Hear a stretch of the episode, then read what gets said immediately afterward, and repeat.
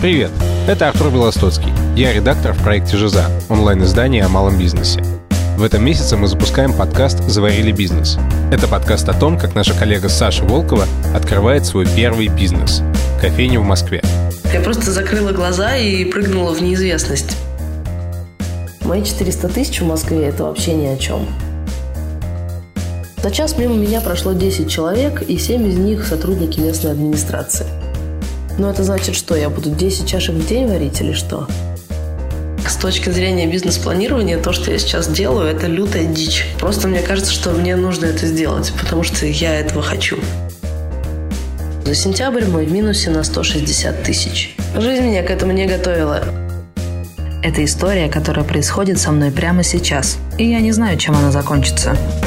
Чтобы не пропустить выход первого эпизода, подписывайтесь на подкаст в iTunes и приложениях для Android.